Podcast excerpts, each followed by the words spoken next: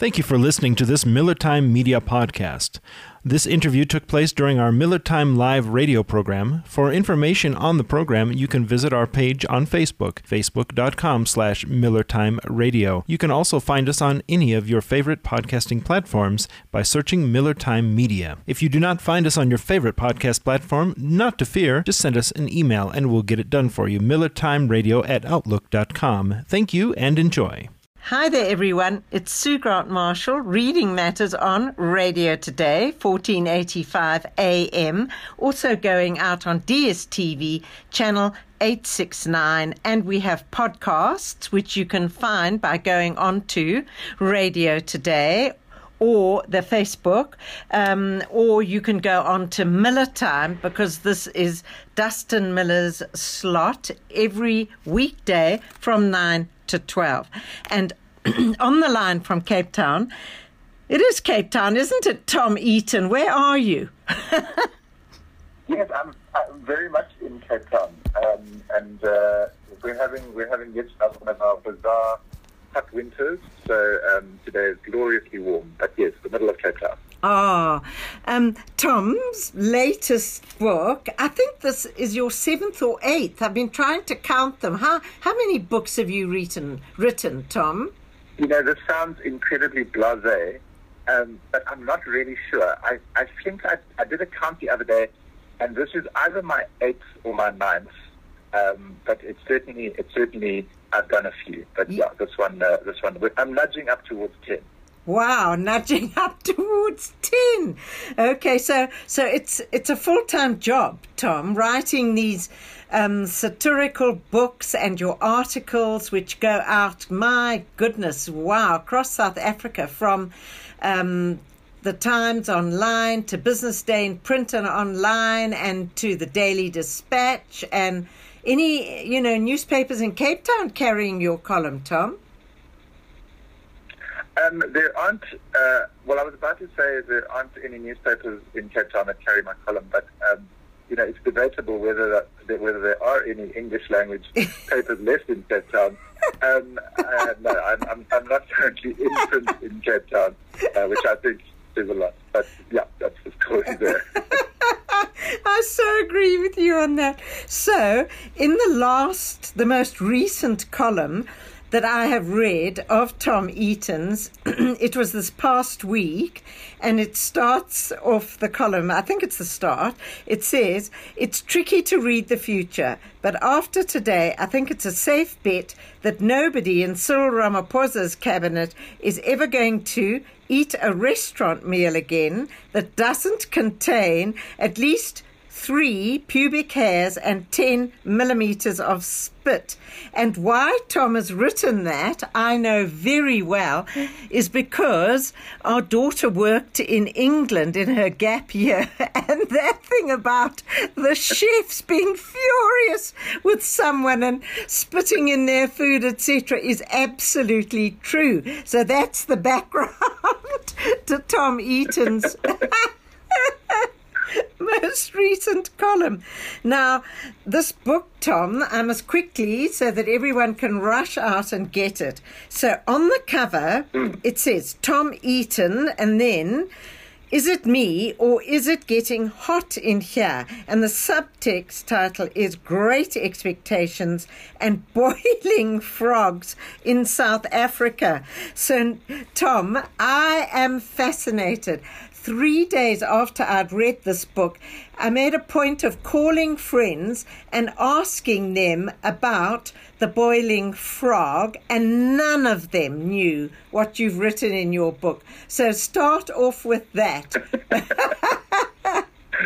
well, I, you know, I think I think you and most of your listeners will know the the, uh, the analogy that we keep hearing, or the, or the parable, the metaphor that we keep hearing in South Africa.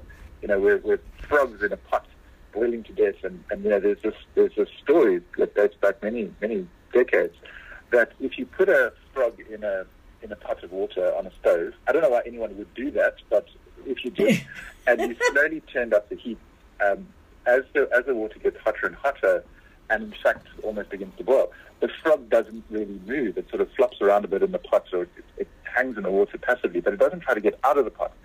And suddenly the water boils and the frog dies. So this is an analogy that is very attractive to many people because it seems to illustrate a kind of helpless, despairing political situation as well. That, um, you know, one doesn't move until it's too late. Yes. Uh, you know, and so, uh, you know, we've all been to that dinner party or that braai where somebody goes, man, it's like being a pot in a frog, man. You just boil to death and it's too late. So yes. the point of this book was to sort of address these anxieties. But when I when I actually looked into this frog in a pot story, um, one thing jumped out and became very apparent, and that is that um, it's just not true. Uh, there was there were science science experiments done on frogs in in hot in hot water, in boiling water, Yes. and it is true that um, there were frogs that uh, that passively lay in the water until it boiled and died. Um, but the sort of salient point that has been slowly kind of removed over the many years the story's been doing the rounds, and I think is the, is the central point to this, is that the frogs that just lay in the water and died had had their brains surgically removed um, by the scientists. Yes. So, you know, that's sort of, um, that seems fairly obvious. You know, if you have your brain removed, you're not really going to be doing much. Yes. Um, whereas the frogs that had not had their brains removed uh, got the hell out. You know, they all were sensible little frogs and said, no, thank you, this is not for me. yes. So, as I say in the book, you know, this is not a, a call for people to, to flee South Africa at all. Yes. Um, but it is certainly a, a, a reflection that the stories we tell ourselves and the, the appeals to science we make about our political situation are not necessarily accurate or true. Um, yes, you know, South Africa is feeling quite anxious. Yes, our economy is a mess. And I certainly wouldn't begrudge anybody for, for wanting to go somewhere else or, or change their life. Yes. Um, but I, in this book, I try to encourage people to just uh, think about things in a slightly different way. Yes. Um, and so, in that regard, you know, I talk about the boiling frogs and, and suggest that, well, you know, we're not, we aren't really frogs in a pot. We're just people trying to make sense of, of a crazy time. And if I can help them think slightly differently about it, well, then that's job done. And it's fantastic, Tom, because you do. And um, I love the chapter that starts. Well, I don't know how you halto or halter, or it was halt, and then you added, Right. ze- you know, naught to it. And what you have said here, written here, is this book is one of opinions rather than prescriptions. I would not presume to tell you how to live your life. I wrote it as an attempt to figure out for myself different ways of reacting to our national narratives, and in the hope that you will find in these pages some new perspectives, perhaps even solace. And you know, that word solace coming from a satirist, which you so brilliantly are, I found fascinating. And then you go on into this HALTO, and it's an acronym for, HALT stands for hungry, angry, lonely, and tired. And then you illustrate, and then um, O at the end. So um, you illustrate each one of the H, you know, hungry. And it's quite fascinating, Tom, the way you say that sometimes when you have felt very down and exhausted and listless, and then you suddenly think, oh, have I eaten?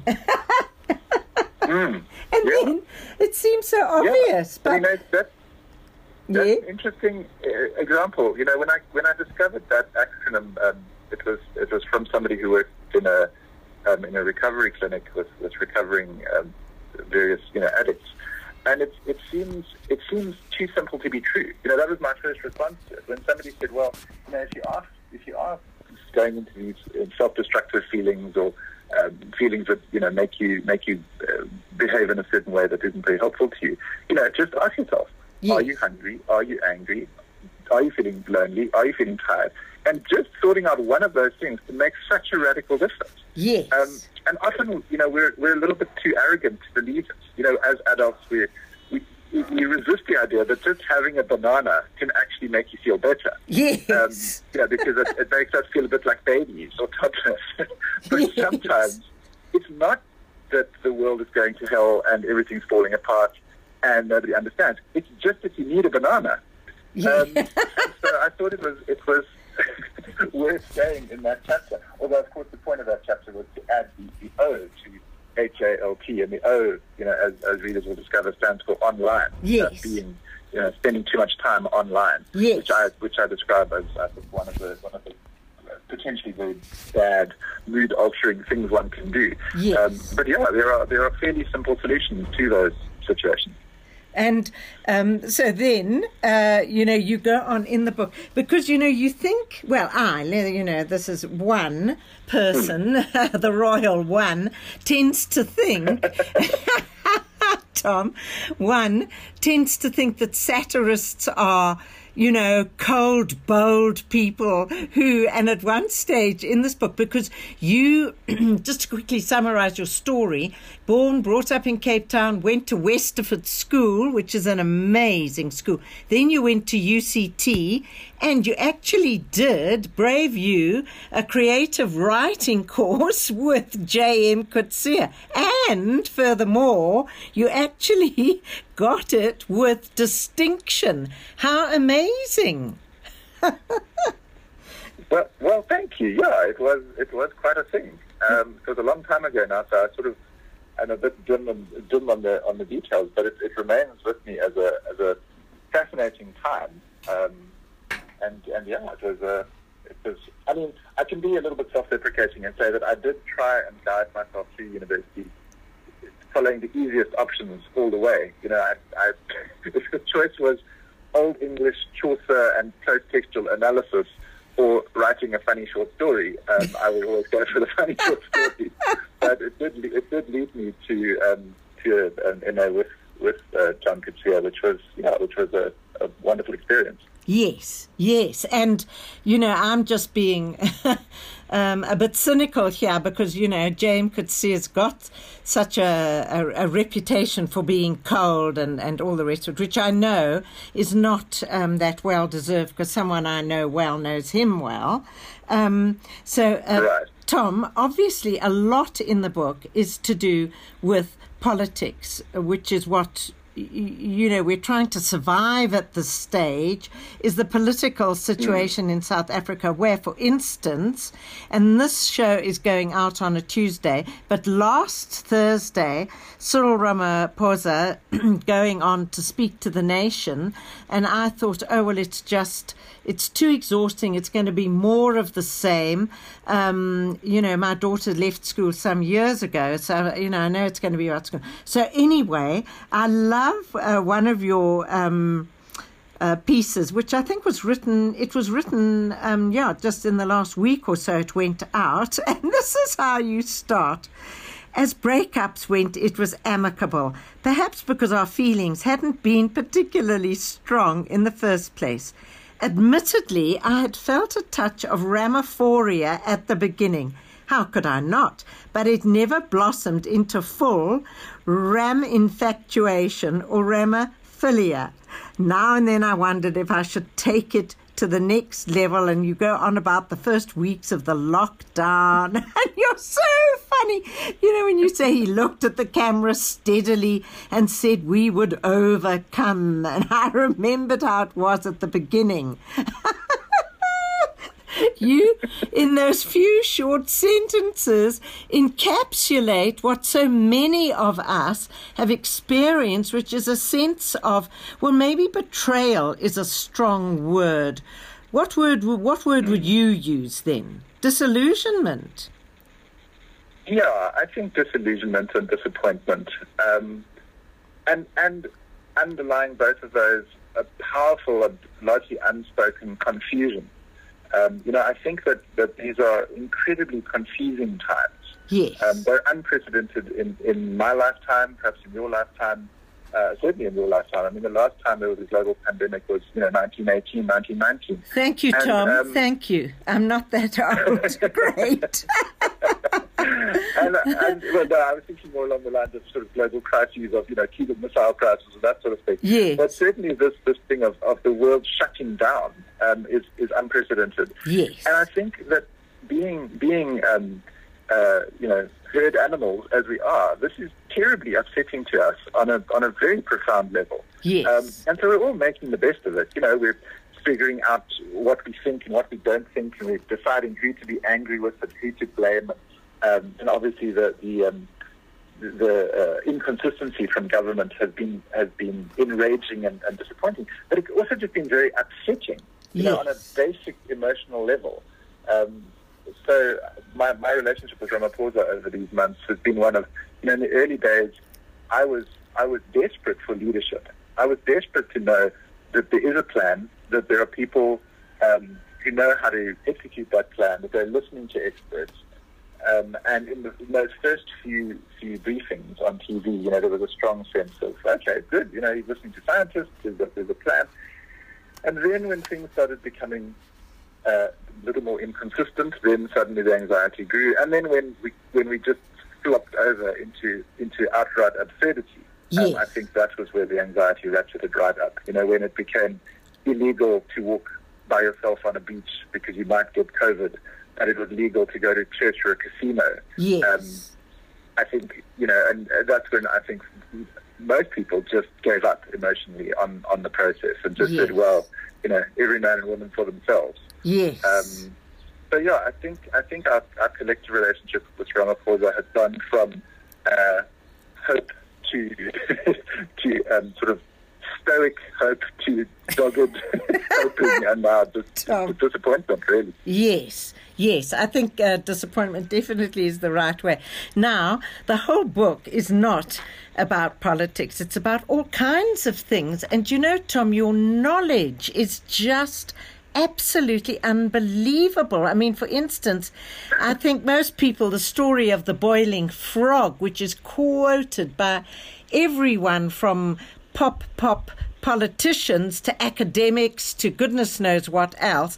And what do you do? You go and find out the real heart or the brain of the matter. No, you now, you do all hmm. kinds of. Um, what can I say? Yeah, sticking to the frog analogy, you know, dissecting our social structures. And one of the chapters I absolutely love is that where you divide people up into various groups, all with these fascinating. there are opulents and non-opulents, and there are people who um, who are rich but don't know that they're rich because they don't just want, you know, three houses and a yacht. They want a jet. They want a, two or three islands, and so you go. And the part that absolutely I absolutely love is the one about SUVs, four by fours, and um, the the character, which I'm not, I think it's you in the book, lives in a part of Cape Town, which I was there for seven years on the Argus. Um, quaint little street, oak trees growing up through the tar that you've got to navigate. Except you can't navigate them when you're in a huge, huge car. And the character in this story is trying to fetch one of his children from school, and they're all these SUVs, four by fours, trying to get past each other. and in this particular one, as I watch the SUVs waddle up onto pavements in their futile efforts to get around each other, it seems to me that they bring no comfort to the people driving them.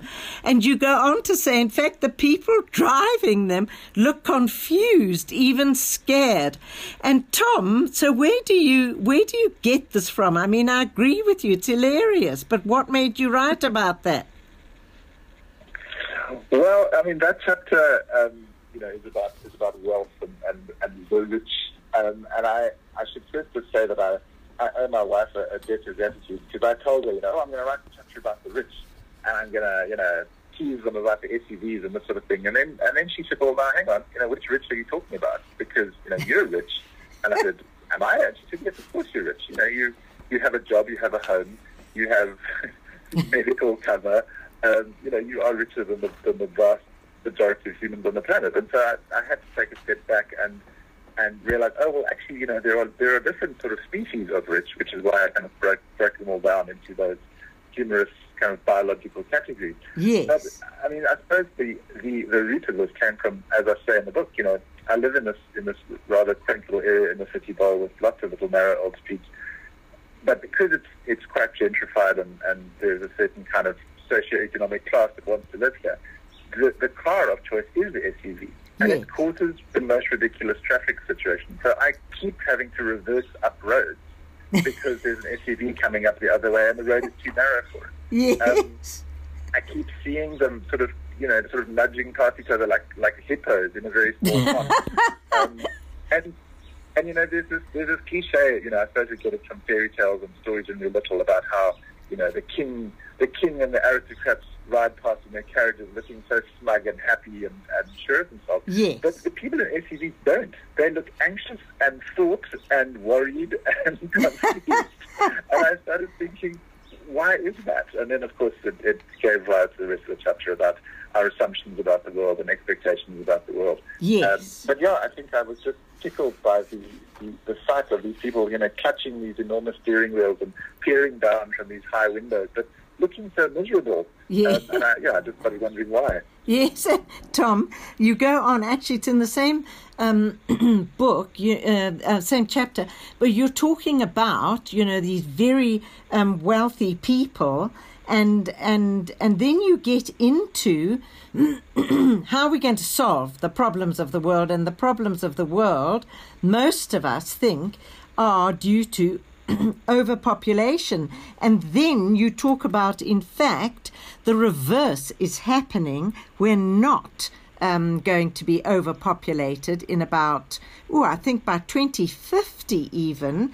Um, Japan's population is, you right, falling at a rate of half a million a year. In parts of Central and Eastern Europe, bears and wolves are cautiously moving back into places they last ruled a thousand years ago as rural towns and villages empty. China's relaxed its one child um, you know, uh, you could only have one child, and then you give all the figures. And the why I'm bringing this up is because I'm so fascinated at how deeply and how much you read.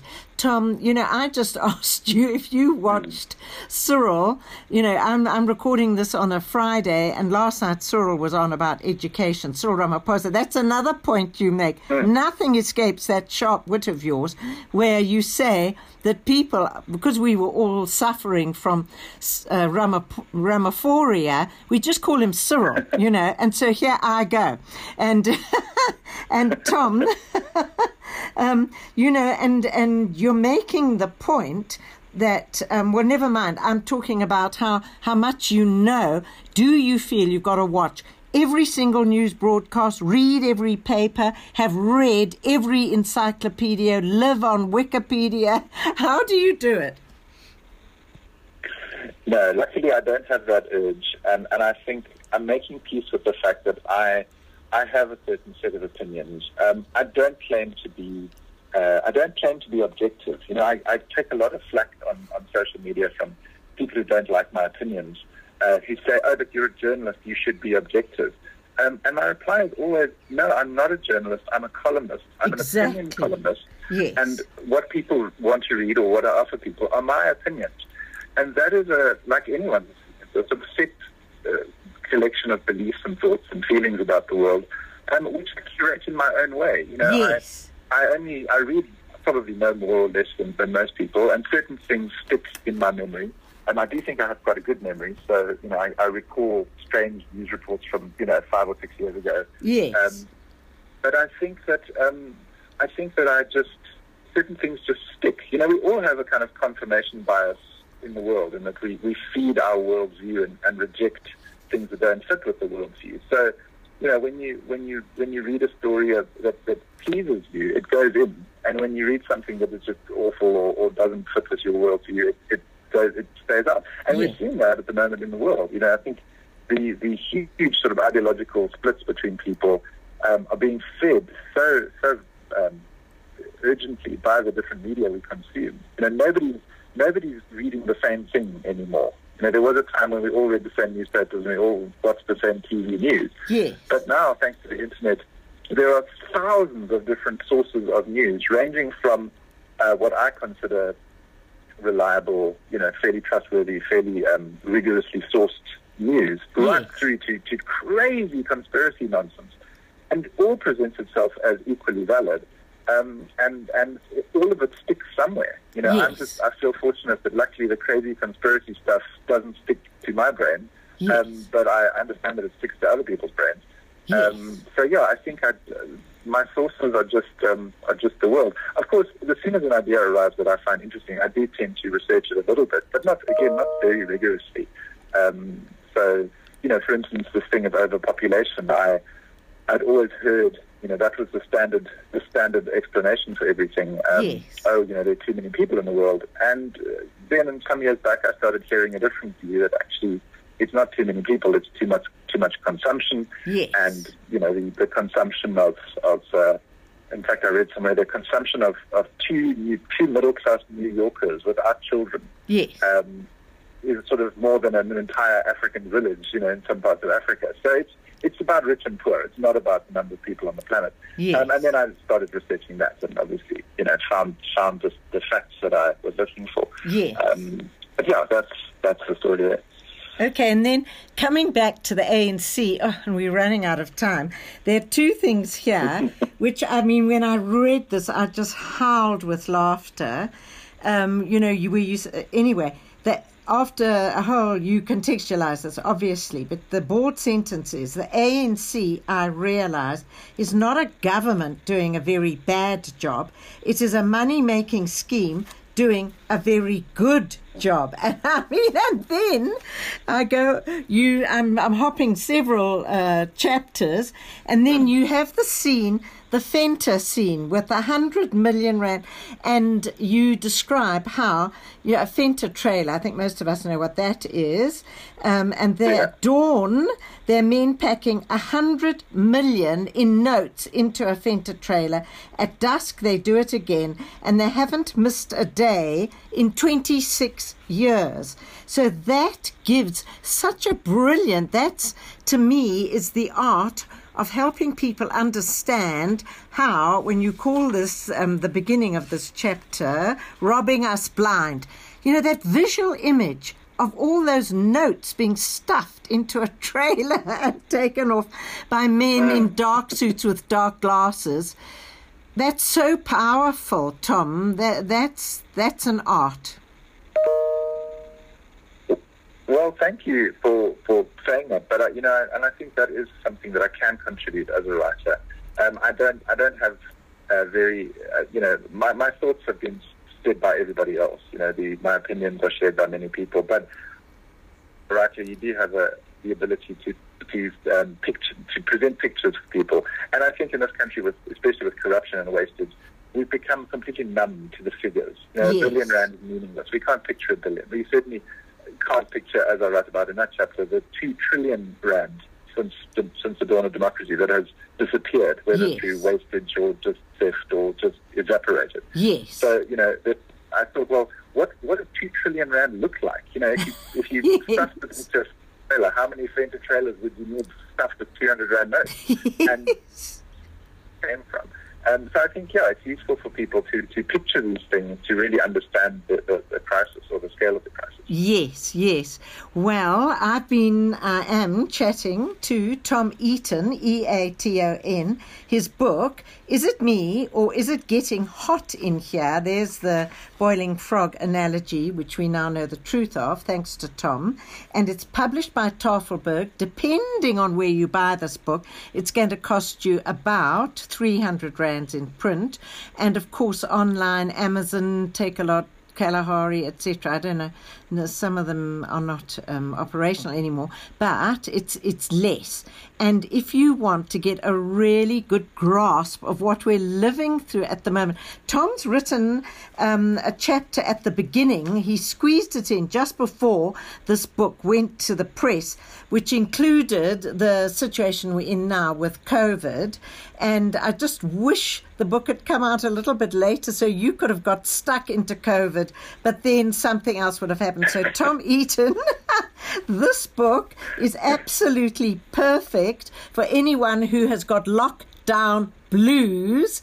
Um, this will cheer you up, first of all, because you'll laugh, and that's such good medicine. And secondly, because Tom draws, writes, paints, whatever word you want to use, these incredible pictures of where we are.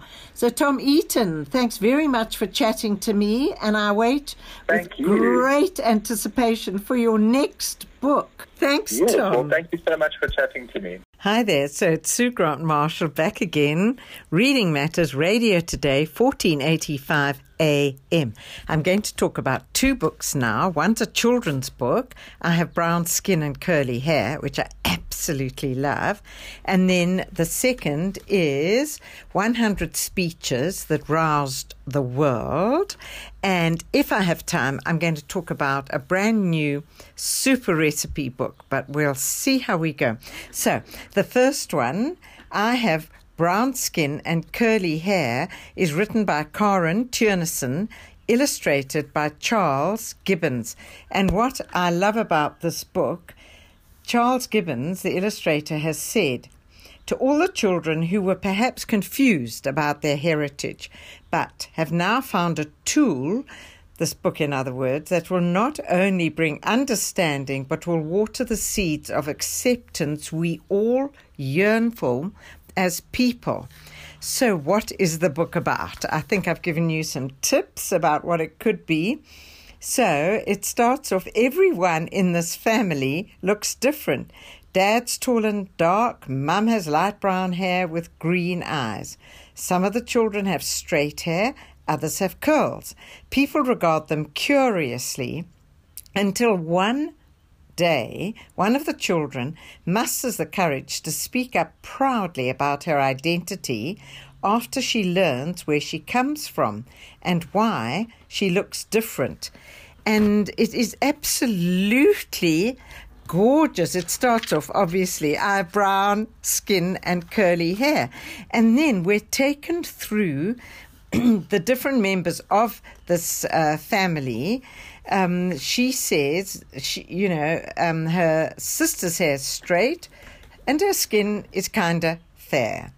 My brother's curls are tight and his skin is really dark. My daddy says we're colored and we're from El Dorado Park. So, as you can hear, this is a rhyming booklet. And then she goes into with some funny little things in between about her mum tickling her tummy. And then you see in this illustration the family and and others looking at the family with bemused um, question marks on their faces. Why has this one got curls and that one straight hair? Why is this one so dark and that one so fair? And then the little girl goes on to say that her daddy says it's my great grandmother from St. Helena's Bay. She crossed the Atlantic Ocean on a cold July day. I'm told she was Creole with long hair, jet black. And then she goes on to the great great grandfather, and he came from Croatia looking for gold. And then it has the same refrain at the bottom. It matters not what kind of ancestors you've got, slave or free, don't you see? You don't need this to look the same to be a family. And then the father, Cape Malay from Indonesia, and so they go. And then the mama of this little girl says that her hair comes from her Griqua ancestors of old. And then there's a glorious, glorious illustration of members of the Griqua hunting with bows and arrows from the Khoikhoi. Um, and then they go back to the same thing. And then And then someone asks, And your eyes, why are they that green colour? And mummy says, It's from my grandmother. She lived in Potchefstroom and was an Afrikaner. My mum was a seamstress. My dad was a farmer. They all had green eyes, and that's the answer. So, you know, for kids who are asking questions like that, and increasingly these days, for instance, in my in my family, we have a niece who adopted, uh, she and her husband, two um, black children, a, a, dearest little boy and, and a girl. And so for them, this might be a useful book. It goes on and on about all um, families and where they come from and why they have different characteristics. So as I said, it takes children through the unique and often untold history of South Africa, explaining how a mixed race heritage can contribute to their physical differences and yet they can still be part of one family. Now, depending on where you buy this book, I was quite astounded actually because I, I, I, Googled it and I see that exclusive books, it's a gorgeous glossy print, one of those flatties as they're called in the trade, um, 134 at exclusive books, 160 rands at Takealot, and 95 at Loot. So there you go, take your choice. Then the second book I mentioned, A Hundred Speeches That Roused the World by Colin Salter, S A L T E R. And I'll tell you now, oh, by the way, I didn't tell you that I Have Brown Skin and Curly Hair is published by Jacana, fantastic publishing house. And they published that book, and they do publish many in that vein and lots of them for children. So if you're ever looking for a similar book, just ask for Jacana Children's Books. And then Colin Salter's book is published by Batsford, B A T S F O R D. You won't have it's a big um, hardback book, and on its cover, obviously, it's got people like our very own Nelson Mandela. Um, uh, Martin Luther uh, King Jr., Barack Obama, um, King George the Sixth, uh, Queen Elizabeth the First, Evita Peron, and so they uh, obviously Churchill, and so they go. Excuse my dog barking, but I I don't want to um, give up here. What I'm doing, talking, so I'm just hope she doesn't carry on. So now Colin Salter writes in this book that speeches have always been the greatest form of advocacy. The speaker's careful choice of words, phrases, and sentences to persuade his or her audience is as creative as an act of the poets or the playwrights. And that we know, of course, from Shakespeare, who is quoted endlessly and for very good reasons. so Colin Salter says, that Martin Luther King Jr.'s instinctive feel for rhythm and dynamics, born of the gospel music of his church, made his speeches some of the greatest ever given in the modern age.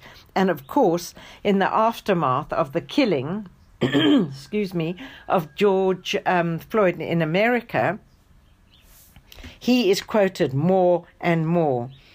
And uh, uh, Colin Salter goes on to say all the speech writers in the world can't help you speak in public, but a charismatic speaker can turn an average speech or a difficult moment of history into a triumph of rhetoric.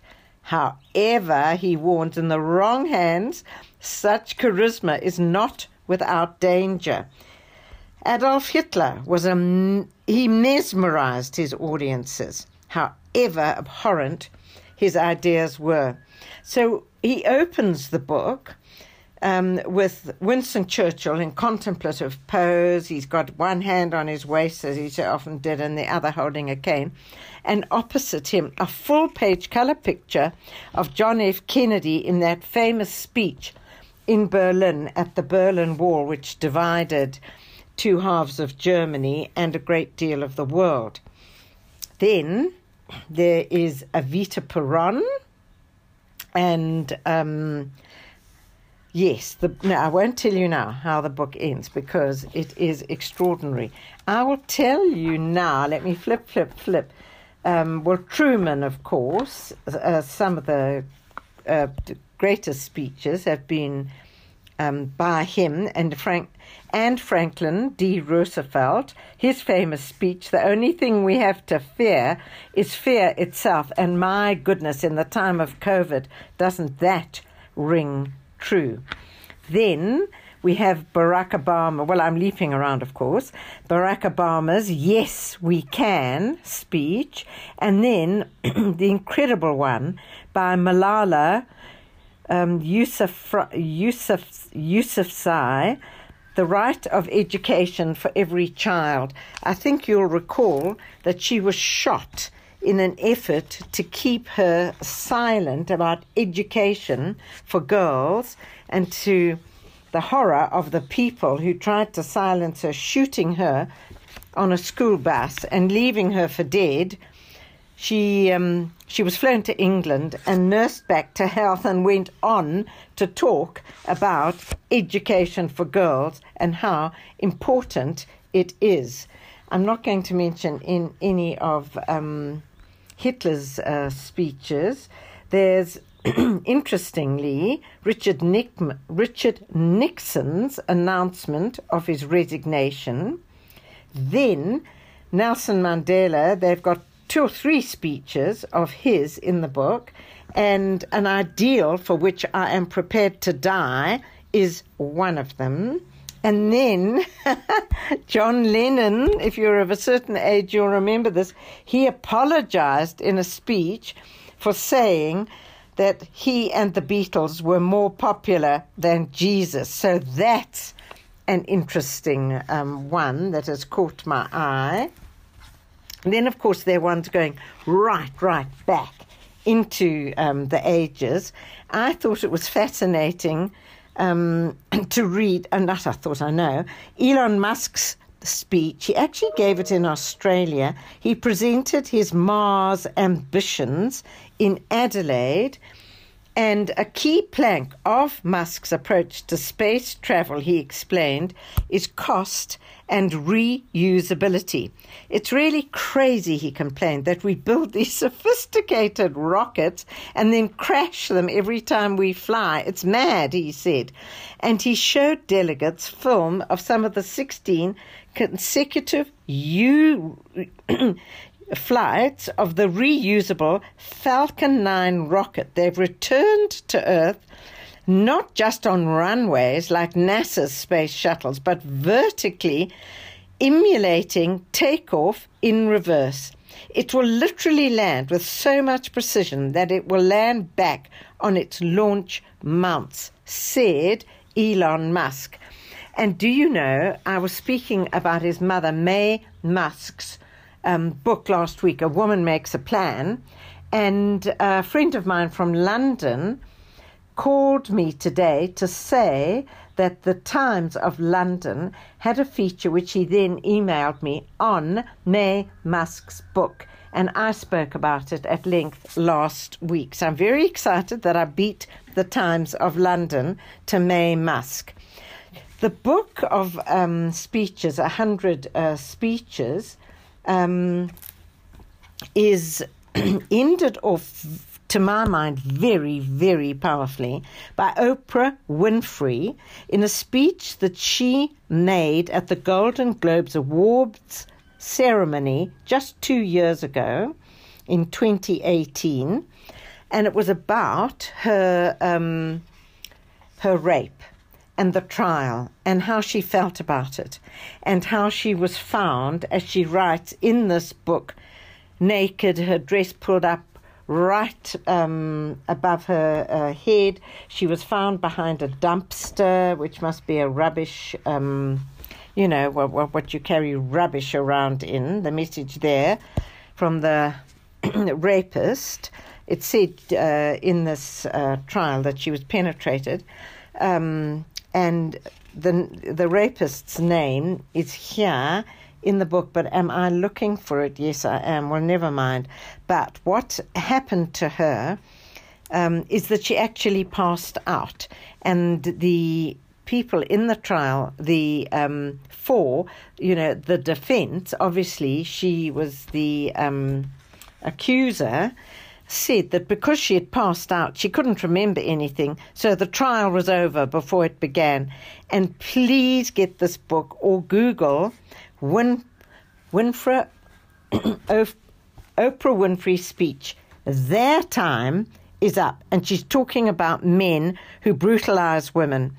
And that's why I'm ending Reading Matters today with that speech because of what women and children are going through in South Africa today. We all need to read Oprah Winfrey's brave, brave speech and know, as she says, I want all the girls watching here, this was at the Golden Globes, here and now to know that a new day is on the horizon. So I hope that new day comes soon for South Africa. It's a hundred speeches that roused the world. It's published. I'm not sure who's ha- handling it in South Africa, but you will definitely get this at any good bookstore. Published by Batsford. Cheers from me, Sue Grant Marshall, and Reading Matters on Radio today.